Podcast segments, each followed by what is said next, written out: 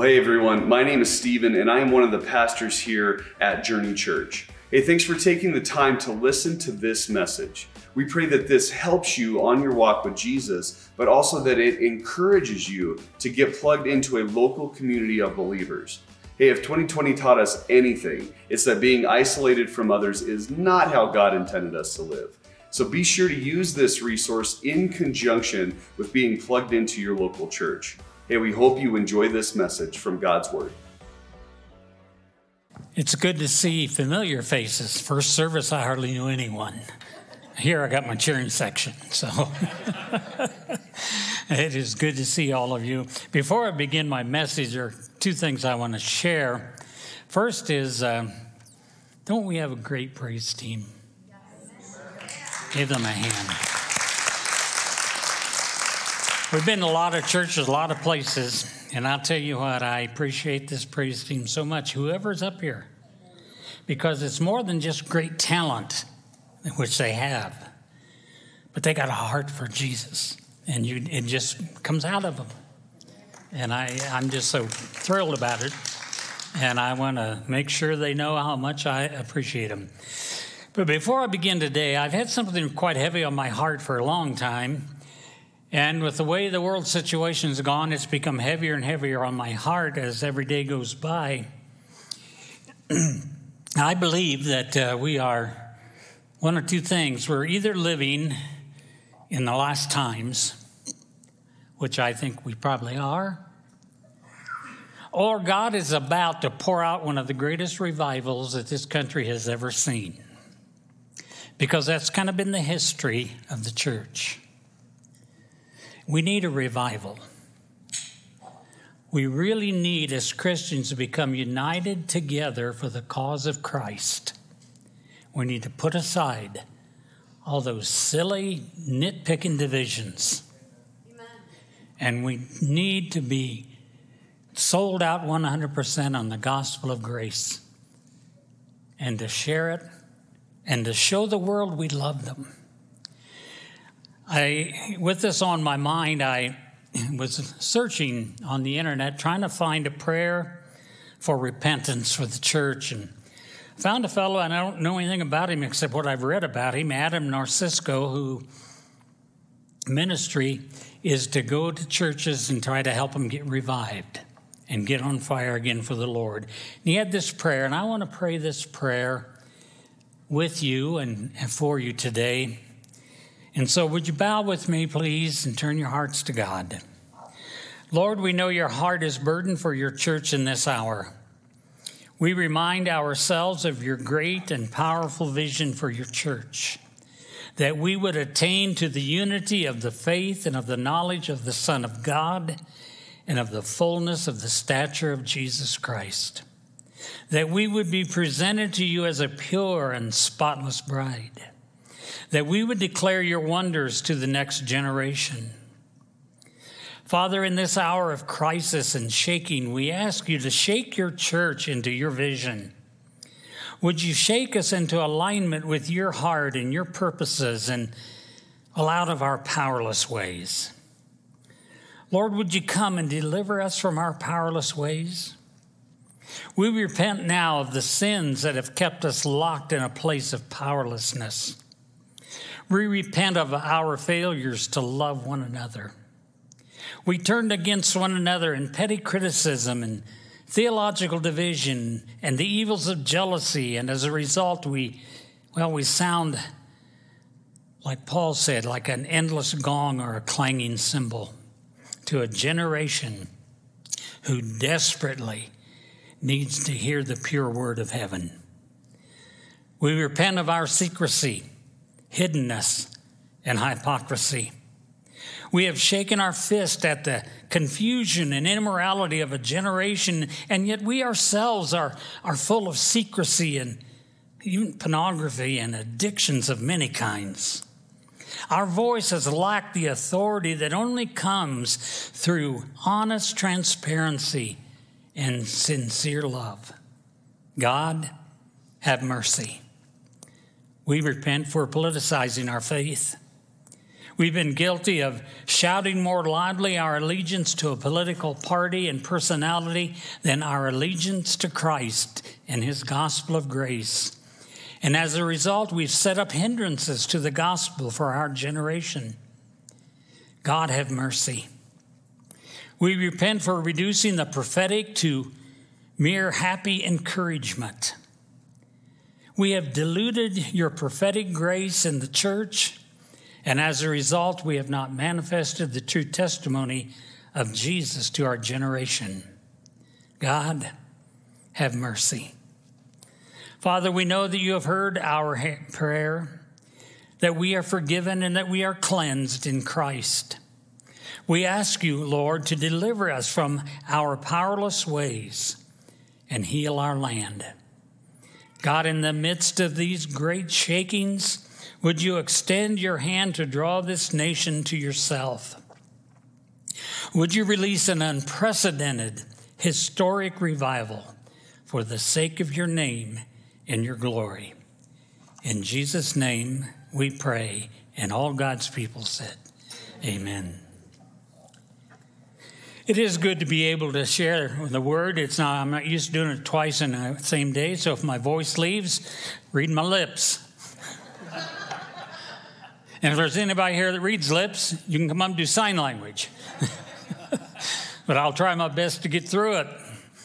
We're going to be, oh, by the way, um, before I start today, um, last Sunday I knew there was this possibility I might have to preach because Aaron had come up to me and said, just in case, is, how are you? Oh, they're my twins. I'm sorry. I just, excuse me, folks. Very special people here. uh, anyway, um, we were sitting as usual in Perkins, and we were after church, and six, I don't know, six, eight of us. I can't remember how many, quite a few. And I just mentioned, I said, uh, Aaron said there might be a possibility I'm going to preach next Sunday. And Cameron said, What are you going to preach on? Well, I gave him two things that I had been thinking about. He said, Preach the one in Galatians 1. So the Holy Spirit worked through Cameron to tell me what to preach. So now, if you like it, you can come up and say, Oh, preacher, that was a good one. If you don't like it, it's his fault. Cameron knows I love him. Since we're going to be talking about angels today, I thought I'd share with you some things that kids have said. Gregory, age five, said, I only know the names of two angels, Hark and Harold. Olive, age nine, said, Everybody's got it all wrong. A- angels don't wear halos anymore. I forgot why, but scientists are working on it. Matthew, age nine. It's not easy to become an angel. First, you die. Then you go to heaven, and then there's still flight training to go through, and then you got to wear those angel clothes. Mitchell, age seven.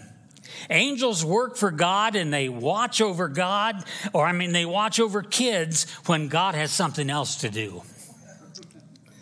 Matthew 8, he said that my guardian angel helps me with math, but he's not very good at science. Jack said in age six, and I told him this morning, I think it was Jack back here, probably said this Angels don't eat, but they drink milk from holy cows. Daniel, age seven, angels talk all the way while they're flying up to heaven. The main subject is where you got wrong to be dead.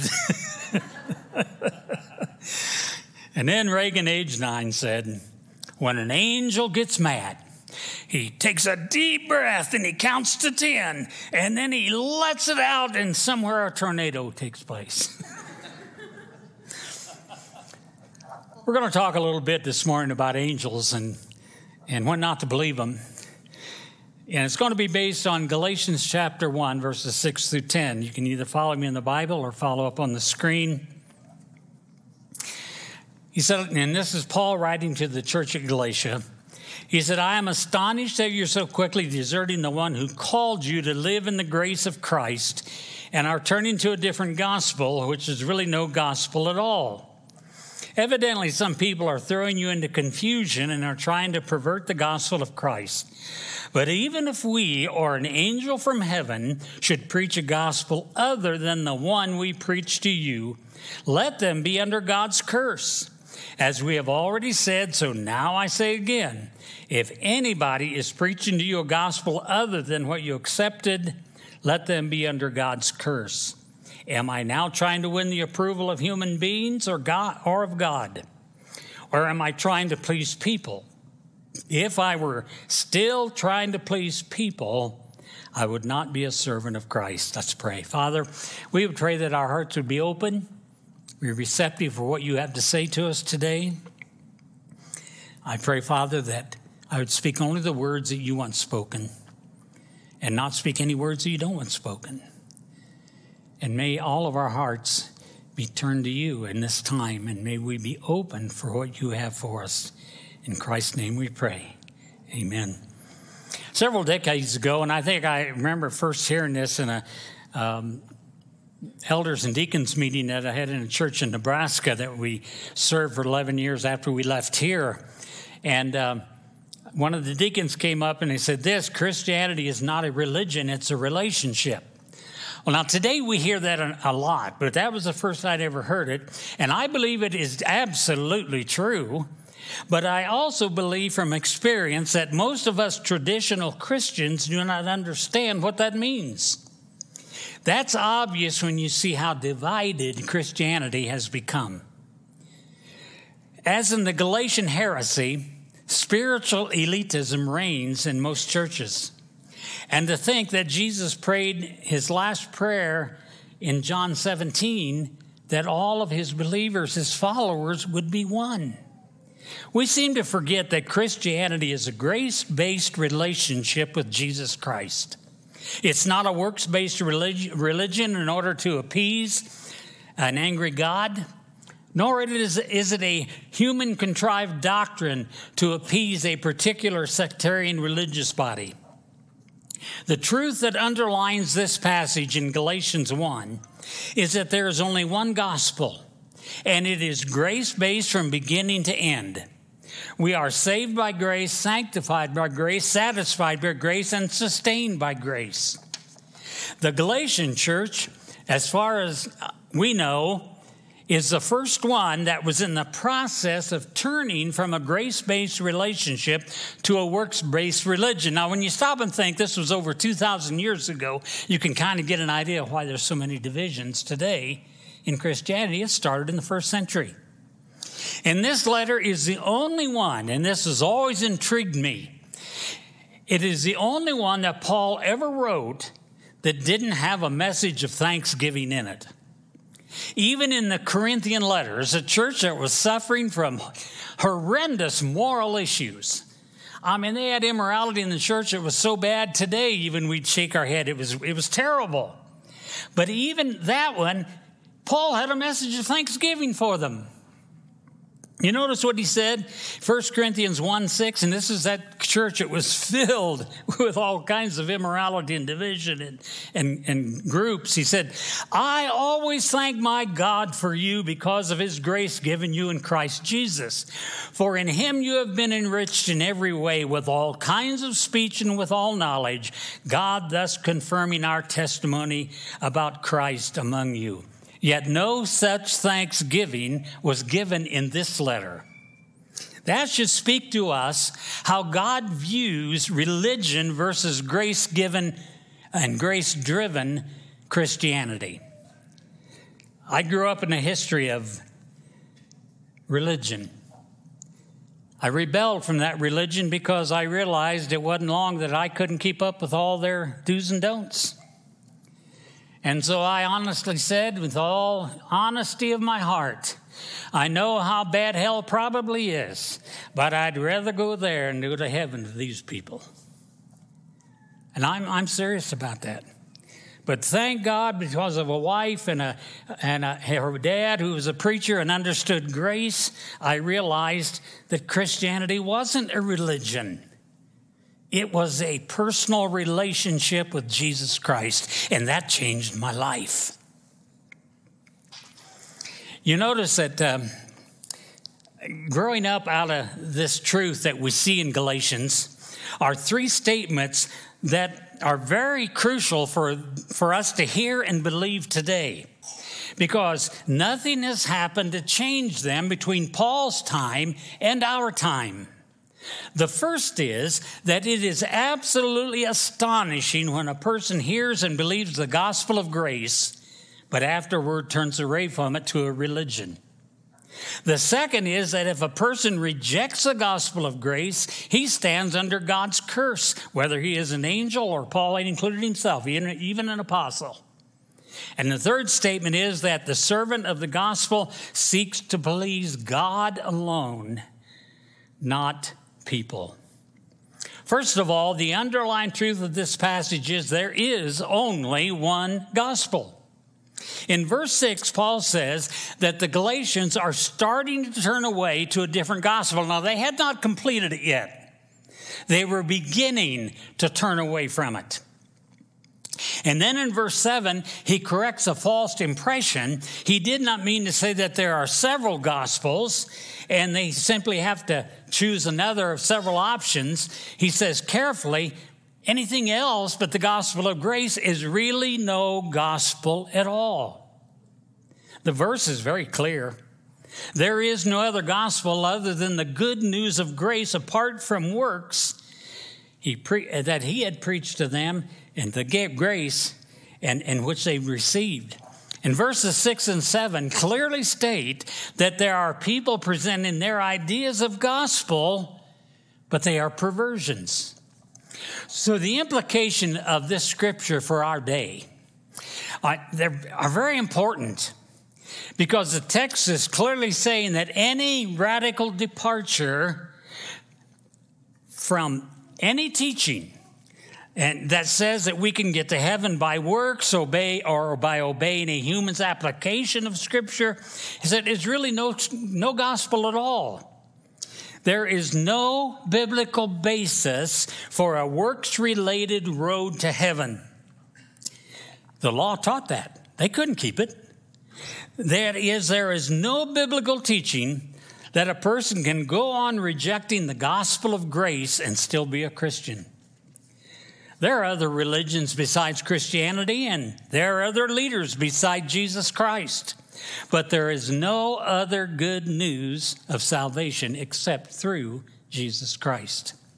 And what makes that underlying truth in this text so powerful is that the different gospel in the churches of Galatia was not a religion from a foreign land. It was something that probably came in from people who were members of the church at Jerusalem. A lot of times that created a problem. But instead, this different gospel was not the order, for example, of Buddhism or Hinduism or Islam. It was an in house distortion of the gospel. And it was promoted by people who claimed to be Christians. Doctrinal maturity, contrary to what some people would want you to believe, is not a digression back into a works related religion. If a dis- different gospel, which is no gospel, but only a perversion, can spring up within the church itself, then surely we must make it our aim to become rigorous and discriminating in our doctrinal knowledge, especially the doctrine of God's grace. As I mentioned in the first service, I don't want you to take my words wrong when I talk about the gospel of God's grace. I'm not saying you can be a Christian and just keep living like the devil. Those that don't want to understand this scripture, that's what they'll kind of tell you. How do I know that? Because I've heard people say it before about me. that's just the way it is. If, if they don't like your message and they like their religion, they don't like anybody that tells you. Gospel is a personal relationship with Jesus Christ. It's not a religion. And so they'll try to poke holes in it. You notice that Paul wrote to the Corinthians in that letter in that church that had really fallen away morally. In 14 and verse 20, he said, Dear brothers and sisters, don't be childish in your understanding of these things. Be innocent of babies when it comes to evil, but be mature in understanding matters of this kind. You know, it's interesting because Galatians is the one of the best books in the Bible to help us refine and clarify what the heart of the gospel really is. And it's a gospel that cannot be replaced or altered. There's a pattern in churches, and like I said, it began clear back in the first century and in history. The church kind of has a tendency to, tr- to fall away, but then by, by God's will and, and, and the Holy Spirit, renewal breaks forth on the church. And, and if you read church history, you would see how this goes. Um, it'll be a fresh encounter of the gospel of grace and the Holy Spirit, and hearts are filled with the love of Christ, and mouths are filled with praise, and the concern for making disciples and justice just rises to the top. But in all of the glorious stirrings of the heart, there begins to be an intolerance for sound, grace based Bible teaching. You see, sound biblical teaching requires thought, and please catch this, and this gets me in trouble more than anything else, and I don't really care. Uh, sound biblical teaching requires thought that is not controlled by tradition or a particular doctrinal persuasion. When our thought processes are controlled by a particular doctrinal belief, that's when we begin to see an emergence of people whose understanding of biblical teaching is so works based that they are sitting ducks for the Galatian heresy.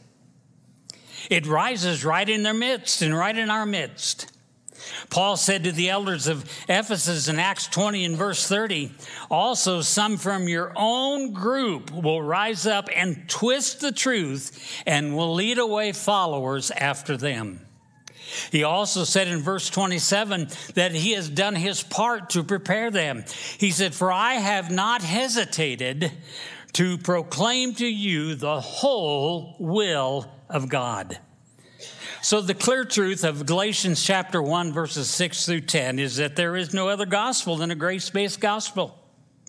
And the two implications we need to hear from that are that both universal and legalism is wrong. Universalism is that teaching that says there are a lot of different religions and they all lead to heaven. And the other one is legalism. It turns a personal relationship with Jesus Christ into a stringent doctrinal approach. It says you got to believe like we believe or you're going to hell. Both of those are wrong. So, rigorous attention to biblical clarity and faithfulness is crucial in the long run of the church. However, there is a word of caution. As the Galatian church, we can turn Christianity into just another religion instead of a relationship with Jesus Christ. When rules and regulations and judgmentalism and doctrinal dogma define a church, it becomes more of a religion than a relationship. Now, the first of three statements that grow out of this underlying truth, the first is to turn away, is astonishing. Verse 6, Paul says, I am astonished that you are so quickly deserting the one who called you to live in the grace of Christ and are turning to a different gospel. In this verse, there are two reasons implied why turning to a different gospel is so absolutely astonishing. First, it's a turning from God. You notice he said, You are so quickly deserting the one who called you. They're not just turning from a doctrine or an idea. The gospel is the very personal good news of God's call to believers. And if we turn to a different gospel, we turn away from God. And Paul says that's astonishing. And the second reason turning to a different gospel is astonishing is that it's turning away from grace, and we're saved by grace. In this same letter, And Paul was writing to this church that was in the process of turning. In Galatians 5 4, Paul describes what is happening like this. He said, Some of you are trying to be made right with God by obeying the law. You have been separated from Christ, you have fallen from God's grace. Now, it's interesting here that the Greek says literally, you are justifying yourselves by law. The isn't in there. Now we know the context of this scripture. The primary thing they were falling back to was the law of God, the Old Testament law. But they made sure that Holy Spirit, when He had this written, that let us know any works of humanity that takes you away from the grace of God is not right. You're falling away from grace. The New Testament scholar Warren Wiersbe says that Paul is writing to saints who have moved out of the sphere of grace into the burdensome sphere of law.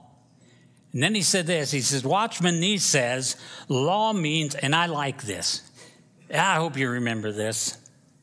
Law means I must do something for God. Grace means that God does something for me. Isn't that cool? How wonderful it is for the Christian to enjoy the liberty of grace.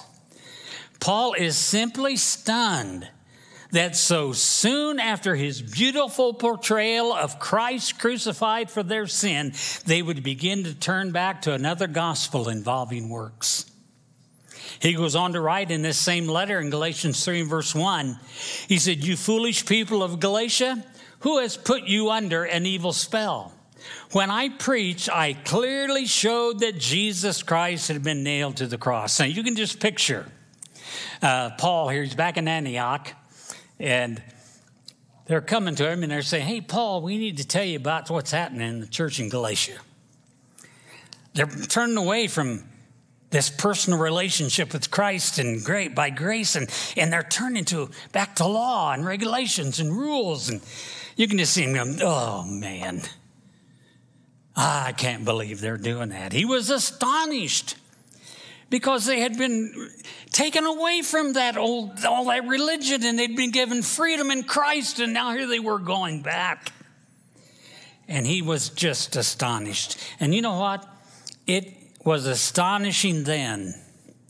And it is astonishing today that anyone hearing the best news in the entire world God offers you full, free, and free forgiveness and hope, would turn to a different gospel that says you have to earn it. Friends, that is not the gospel. The second statement that grows out of the underlying truth is that there is no other gospel, is that the rejection of that gospel of God leaves a person under God's curse. People don't want to hear this. You know, we want to hear, you, know, I hear this from people, you know, and I see it on Facebook and I read it and I sit back and I just chuckle, think how, how many people have gone to church all their life do not understand the gospel of grace. You know, I, you know, we need real preaching today. And you know what real preaching is to most of these fundamentalists today? It's preaching that gets up and they holler and they scream and they expose all the sins in the world except theirs. But to me, real preaching will expose also the graceless teaching and what happens to proponents of works related religion. And notice what Paul said. This is sobering. Let God's curse fall on anyone, including us or even an angel from heaven who preaches a different kind of good news than the one we preached for you. I say again what we have said before. He's stressing it. If anyone preaches any good news other than the one you welcome, let that person be cursed. Now, the re- word that is repeated here is the word anathema. That's the word curse. And when you study that out in the New Testament, you will find that the, a person who is anathema or anathematized, he's cut off from Christ. We see that in Romans 9 and verse 3, and he's doomed to eternal punishment. Know what Paul writes to the Thessalonians. He said, Those people will be punished with a destruction that continues forever. They will be kept away from the Lord and from his great power. You see, friends, I know it's not popular teaching. You don't like to hear this. But when a person rejects the gospel of grace, the free and gracious gift of God's forgiveness and kingship, then the terrifying prospect because of its torment and unending, unending length should move us to not want to go that direction. The reason I say this curse falls on anyone who rejects the gospel and not just the false teachers is that Paul uses the same word in 1 Corinthians chapter 16 verse 22 when he said, "If anyone does not love the Lord, let a curse be on that person, come Lord." You see, for Paul, the grace-based religion of Christ is the point at which the awesome life of God touches the life of this foul world of sin. And when that offer of eternal life is rejected or perverted to satisfy our pride or to gain a following, somewhere someone must cry out at the atrociousness of the crime. There are times when we need to meditate on the horror of rejecting a grace based gospel of Jesus Christ. Satan does his best to create in us a mind that is so trivial and commonplace and petty and earthly that we find ourselves incapable of feeling, feeling what terrifying truth is in this word, anathema. Not long ago, I was sitting in our house and one of those storms came through here a couple of months ago, a month ago, I don't know how long it was, but of course, being in the warmer weather, the sliding door was open and just the screen door was closed, and we could hear it raining out there, and all of a sudden, one of the absolute loudest thunderclaps I have ever heard came in, and I came right out of my chair. You know, that's exactly the kind of fear we ought to understand when it comes to anathema, when it comes to being under the curse of God. Now, I was won to Christ not because of that, I was won because of grace and love, but we also need to understand that there will be a curse on people who don't accept Christ.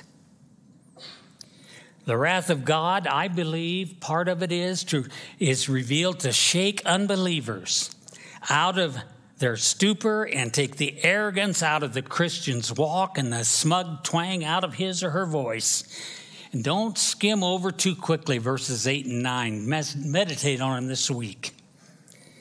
Finally, the third statement that grows out of the underlying truth of only one gospel is that the servant of the gospel seeks to please God alone, and he isn't trying to create a following. I've said this in every church I ever minister to in 50 plus years of ministry. Don't you ever follow me. I'll, somewhere along the line, I'll surely lead you astray. And it's like Paul said, you follow me as I follow Christ. But if I'm not following Christ by living a life of grace and loving those people, don't follow me. Don't follow me. Follow Jesus Christ. Paul said in verse 10 Obviously, I'm not trying to win the approval of people, but of God. If pleasing people would my goal, I would not be Christ's servant. You know, in verses 8 and 9, Paul just said something that, uh, well, I'm sure didn't win him many friends. And it probably didn't win, win me many friends. But it doesn't please most people, let's face it, for someone to pronounce a sentence of eternal damnation. And so, what Paul does in verse 10 is to give an account of why he's willing to talk this way.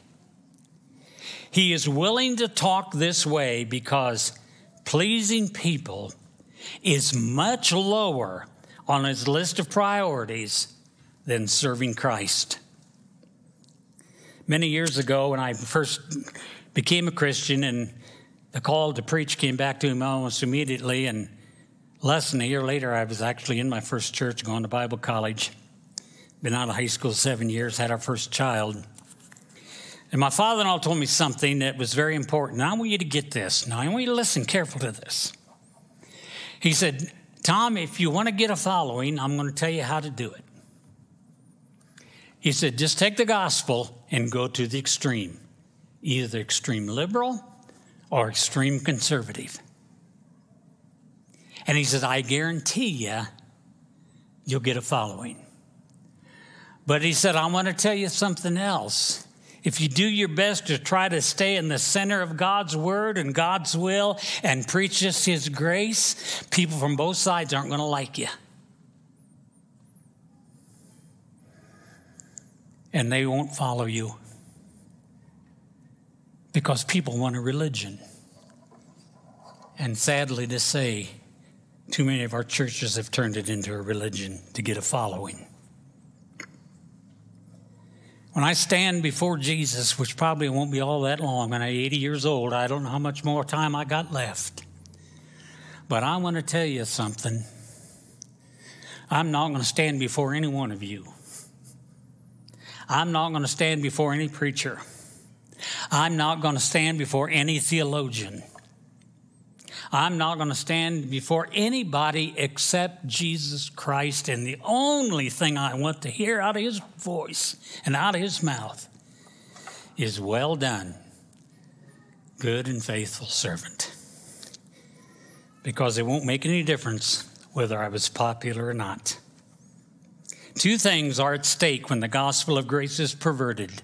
One, the glory of Christ is perverted.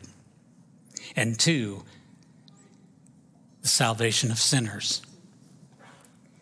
If the gospel is twisted, the all sufficiency of Christ's work is dishonored, and the way to salvation for sinners is blocked.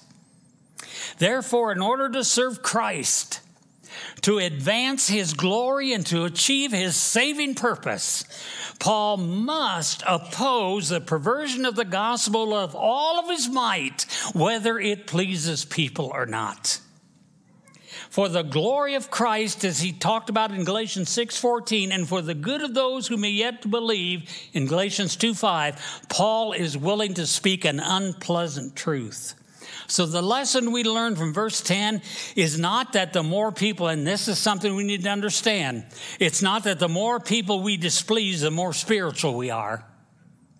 You know people like that? I do. They think the more people I can tick off at work because of their stand for Jesus,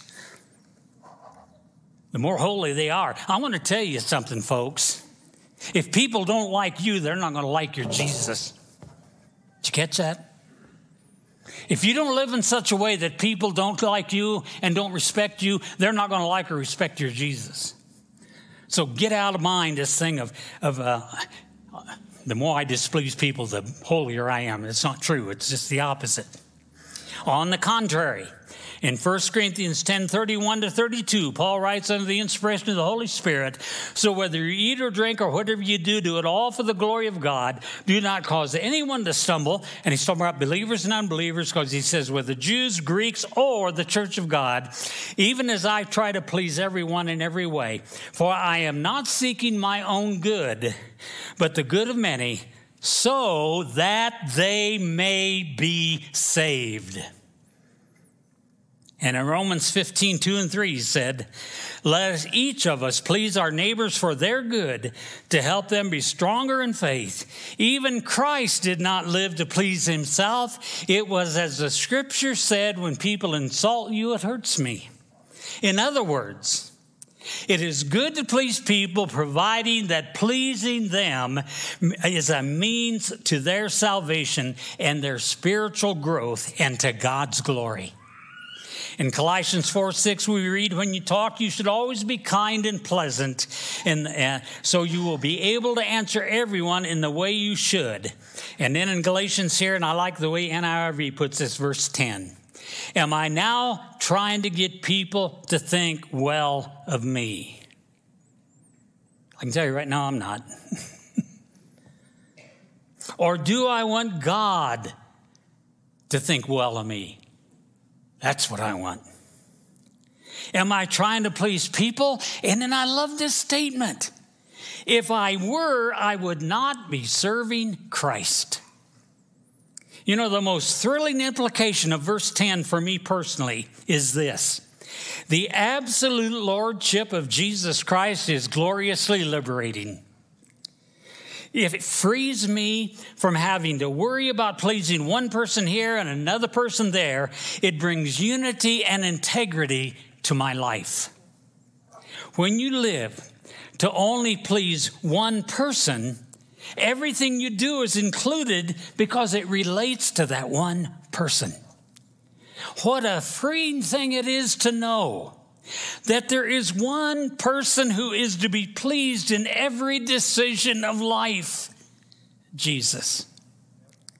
Sometimes pleasing Him is going to please others. Sometimes it won't, and that might hurt for a while. But the deep joy of a single minded life is worth it all. The underlying truth of this passage is that there is one and only one gospel. It is therefore astonishing that turning away from it, from God who calls, and away from grace is astonishing. But on the other hand, if you embrace the true gospel of God's glorious grace, not only are all your sins forgiven by God, but a thrilling unity and integrity and liberty come into your life because there is only one person to please, and that's Jesus the Christ, the Son of the living God. And He only wills what is best for you. And for that, all of God's people should say, Amen. Amen. You know, the Bible tells us if you want to become a Christian, you want to turn your life over to Him, the, the beginning point is this. It says in Romans 10 say with your mouth, Jesus is Lord. Believe in your heart that God raised him from the dead. Then you will be saved. With your heart, you believe and are made right with God.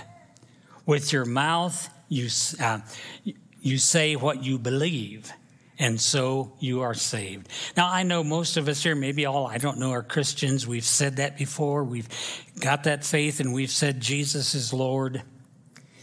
But what I'd like for us to do is everyone to say it with me. And then if there's anyone here who's saying this for the first time, you see me afterwards, or you see Stephen or Dave or someone, so we can lead you further in your walk with Christ. After one, two, three, I want to say three words. Jesus is Lord. I want us to raise this roof. One, two, three. Jesus is Lord. And all God's people said. Amen. Keep in mind this statement I am not held to a standard of perfection, I am held by the arms of grace. Isn't that good? I love that. Let's pray. Father in heaven, if there's one person here that's never embraced Jesus, and if they said this with their heart and they believe in their heart that Jesus died for their sins, was buried, and rose again on the third day, I pray this will be a day when they'll they'll come and see us so we can help them grow and into a relationship with Christ, a grace-based personal relationship with Jesus Christ.